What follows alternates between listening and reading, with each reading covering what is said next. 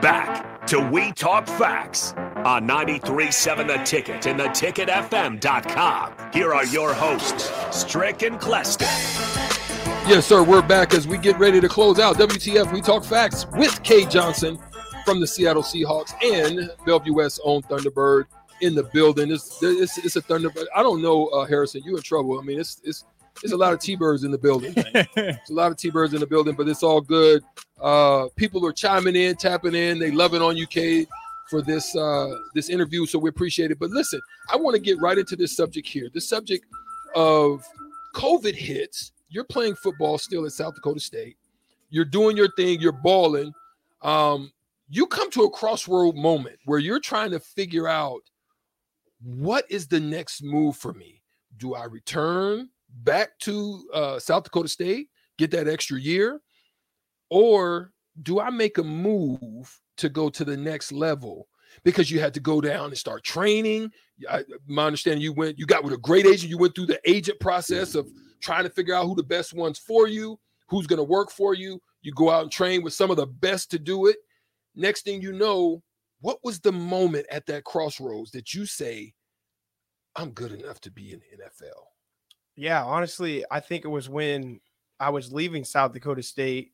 My parents and coaches at South Dakota State they advised me to get in the portal, and then coming into the transfer portal, I got exempted, so I was able to talk to other schools, and I was going to be able to transfer right away.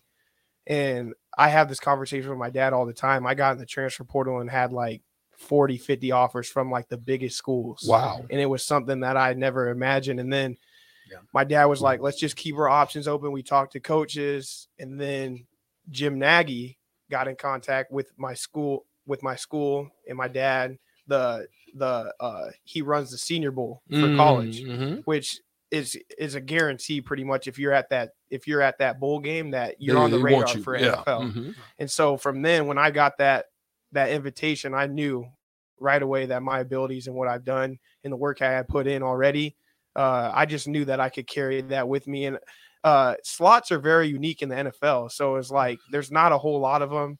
And you got some bigger bodies, some smaller bodies. So I just knew that my style of play and the way that I run routes can really help that. So mm-hmm. that was that was like my transition in a in an easier way to make that mm-hmm. decision for us is when we got that offer. So yeah, yeah, it was. Uh, uh, uh I remember that time because um, again, in Cade's mind, he knew he could do it, and it was it was kind of a redemption story because coming out of high school, he, he, no love from no colleges, and then he goes into the portal and he's like, "Dad, look, look, look who who." I'm, I don't want to call out all these schools, but you know, he's uh he's just I can just see him beaming with joy and love because he's like I've been redeemed. right, right, right. I've been confirmed yeah. that I'm good enough. So, so that was but e- the, that was easy to close the door on that then. Yeah. Because right. it was like, okay, I know like where I should be, yeah. and then this is where God put me, but then this is where we're going. Right? But then there was anticipation, because I'm gonna let him, I'm gonna let you get to your dad's question. There's anticipation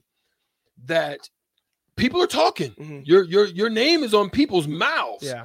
You get ready to go to the draft. Mm-hmm that for some people can be a disappointment. I know how that feels personally. Yeah. That could be a disappointing mm-hmm. moment. Yeah. How did you see your wear clear through that with a quick question, with a quick answer? Man, that whole you I mean, you were there for that. Yeah. That was a tough, that was very tough. But yeah. I just I knew, I mean, just being going into my third year now, I just knew like when you, you have this knew. when you have this gut feeling, you know, and you believe in yourself, I feel like nothing can stop you. Like I've met so many guys in the league that are undrafted and they've signed these contracts, and it's like the league is what you put into it. Come on, and it's like you got Facts. guys there that that's a fact moment. That's a fact. you got you got guys in the league that you know they see that money right away, and it's like, all right, I don't got to work no more. But like, that's just a stepping stone, and I just knew that all I needed was my foot in the door, just to even get my foot in the door. And like looking back at it now, like teams the the amount of teams that called us after the draft, like guys don't even get that. So yeah. like I'm I was blessed. Like the bigger picture, looking back at it, I know on that day it was hard, but I just knew that you know you get this one shot in life. I'm just gonna I'm just gonna put my foot in the door and I'm just gonna bust open that door and Let's just Get him, class. I'm gonna Just tell you what's tough is Get him watching ESPN and seeing his name at up there on the board, right? on day three. yeah, day three, the top name, and still not. still didn't get pulled. Okay, but that's all right. Things, you know what? Everything happens for a reason. It's one of those moments where, again, you got to have the right people around you, calm your spirit, and try to see clear. And that's what he did. He took that as motivation, and he's still hanging in there today. You know, so it's leading me to this question. All right, you transition from college, now you're in the pros uh, coming up on your third year. First year, he was a practice squad player. Last year, he was considered full time because he got th- enough games to be um, considered uh, a, a, a A roster year. player. Mhm. Um, what do you see the big difference between college and the pros? Uh, what's what's the difference? And and give me the a moment where you're like, I can do this. Yeah. I can play here.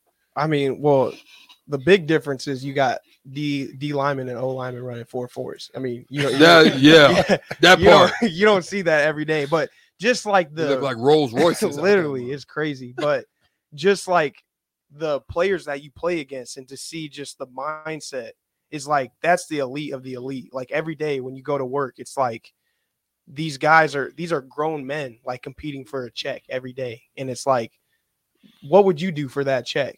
So like every day it's just a battle just and it's the biggest battle is in the mind and it's just a it's it's a mindset every day is waking up like like I got bread on the table I need to go pick it up. Ooh, like hmm. that's a fact. but yeah, yeah, that, I that's, like it. That's been like the biggest thing for me is like I had some growing pains in my rookie year, and it was cool to learn behind guys like Russell and and Tyler, and then going back next year or this past year, yeah, DK. Oof. Going back this past year was like, you know, I'm just gonna keep showing up every day. Like I'm gonna keep showing up every day and That thing will preach right there. Just show up. just show up. And Mm. I I did that, and uh, the the moment that I knew that I could do it was was the Rams game, uh, Mm. the last regular season game of the year. I was starting in the slot, and it was like I was out there, and I just felt like myself, like like Like the you first- belong. Yeah, the first couple plays, like Mhm. I was just like, man, like this is my dream. Yeah. Like I've been doing this. And then just to have my parents in the stands, like for my first NFL catches. And then later that night, the Detroit Lions beat the Packers and we ended up going to the playoffs. And then I started in the San Fran game again. And that was just, Had some catches that game. man, I can't. Beautiful. Yeah, I just, you can't, you, it's like, it's almost hard to put it into words like what that, what those moments mean. And just, just living in the moment. It was just, it was just amazing feeling. I was on cloud nine. Real quick, one thing that's beautiful is people don't understand this part. When you were working your tail off on the practice squad, there was somebody that was throwing balls to you. yes. They don't understand the importance they of don't. that. They don't. Break that down. There's No. somebody that was throwing. No. And what was that man's name? Geno uh, Smith. Talk to me. Every day. I Talk to mean, me. we had like when I mm. tell you I was like I came into a great situation. I'm Facts. I'm out there like literally I just had to run my route and the ball is right there. And then transitioning, I'm like everybody's so surprised. Like, of course they didn't write him back. Like Mhm. Geno is like when I talk about mindset, I look at guys every day to study and talk to and build relationships with. And he is one of those guys where I'm like, I will follow you anywhere through anything. He is the type of uh, competitor that I strive to be and that I I want to match his levels every day. And Mm. and just the fiery aspect he has of practice and games and stuff is it's just amazing. this is when I knew. This is when I knew Cade could play in the NFL because he was back in college, right? I remember Cade calling me, and he'd be like, "Dad, listen, I know I can do this. Like these dudes right here, I can do this. I can do that. I'm, I'm doing this. I'm doing that." Like he had that excitement, right? and he Mm. had that competitive fire. He had that juice, and you know, we we talk a lot. And we ain't talking about Tupac. You know, we you know we talk a lot because I know as a competitor you can have frustrations when things are not going quite the way you want them to. Like when you know you can do it, Strick. When you knew you were second team and you like, if they put me out there, I, I could, you know. And I know Cade goes through the same thing, and, and it's a process. It's still a process for him right now. Don't Mhm. get it twisted, y'all. He's still going through the process. He's still trying to ascend to that mountaintop. But if anybody I know who can do it, you know, he could do it because he's going to give everything he has and he's going to make it very tough for them to say no. You know, he's going to make it very tough for a team to be like, you know, Cade, I'm sorry, you're not good enough. He, he's going to make it very That's tough. good. He's going to make That's it very good. tough on him. As we close out, Cade, what's hmm. what's next for you? What is your expectation of what's coming up in this in this coming season Yeah. to close us? I mean, basically, just what I've been doing my whole life. I'm I'm gonna go in there and I'm just I'm just gonna ball. Like my dad says, you, when the lights come on, that's when the players come out, and I'm just really excited to just get back in Seattle. I actually leave on Monday to start the season back up, so I'm just super grateful and blessed. And like, if I could give a message to the kids, like like you can do it. Like I I wasn't supposed to be in this position, but I knew that I believed in myself and I had people around me that believed in me. And at the end of the day, I don't want to let people down. And I and I do it for the people that I love and that love me and have been with me through the tough times when it, when it was the hardest. That's what people don't realize is like there's it, this has not been easy at all. Mhm, Like mhm. there's been days where I just want to quit, but at the end of the day, it's like I'd be doing myself a disgrace by let, by doing that. And I just know that you know God's gonna lead the way, and I, I have my faith and trust in Him. And at the end of the day, uh, I, like I'm I'm not gonna be denied. And you got to love it, you know. Amen. Listen, you got to love it. If you don't love what you do, uh, it's going to show, right? It's gonna show. It's definitely gonna reveal itself.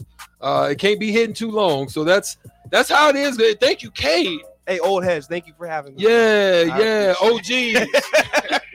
we had Cade Johnson on the good. in the building today. What a great interview. Thank you for joining us, Cade.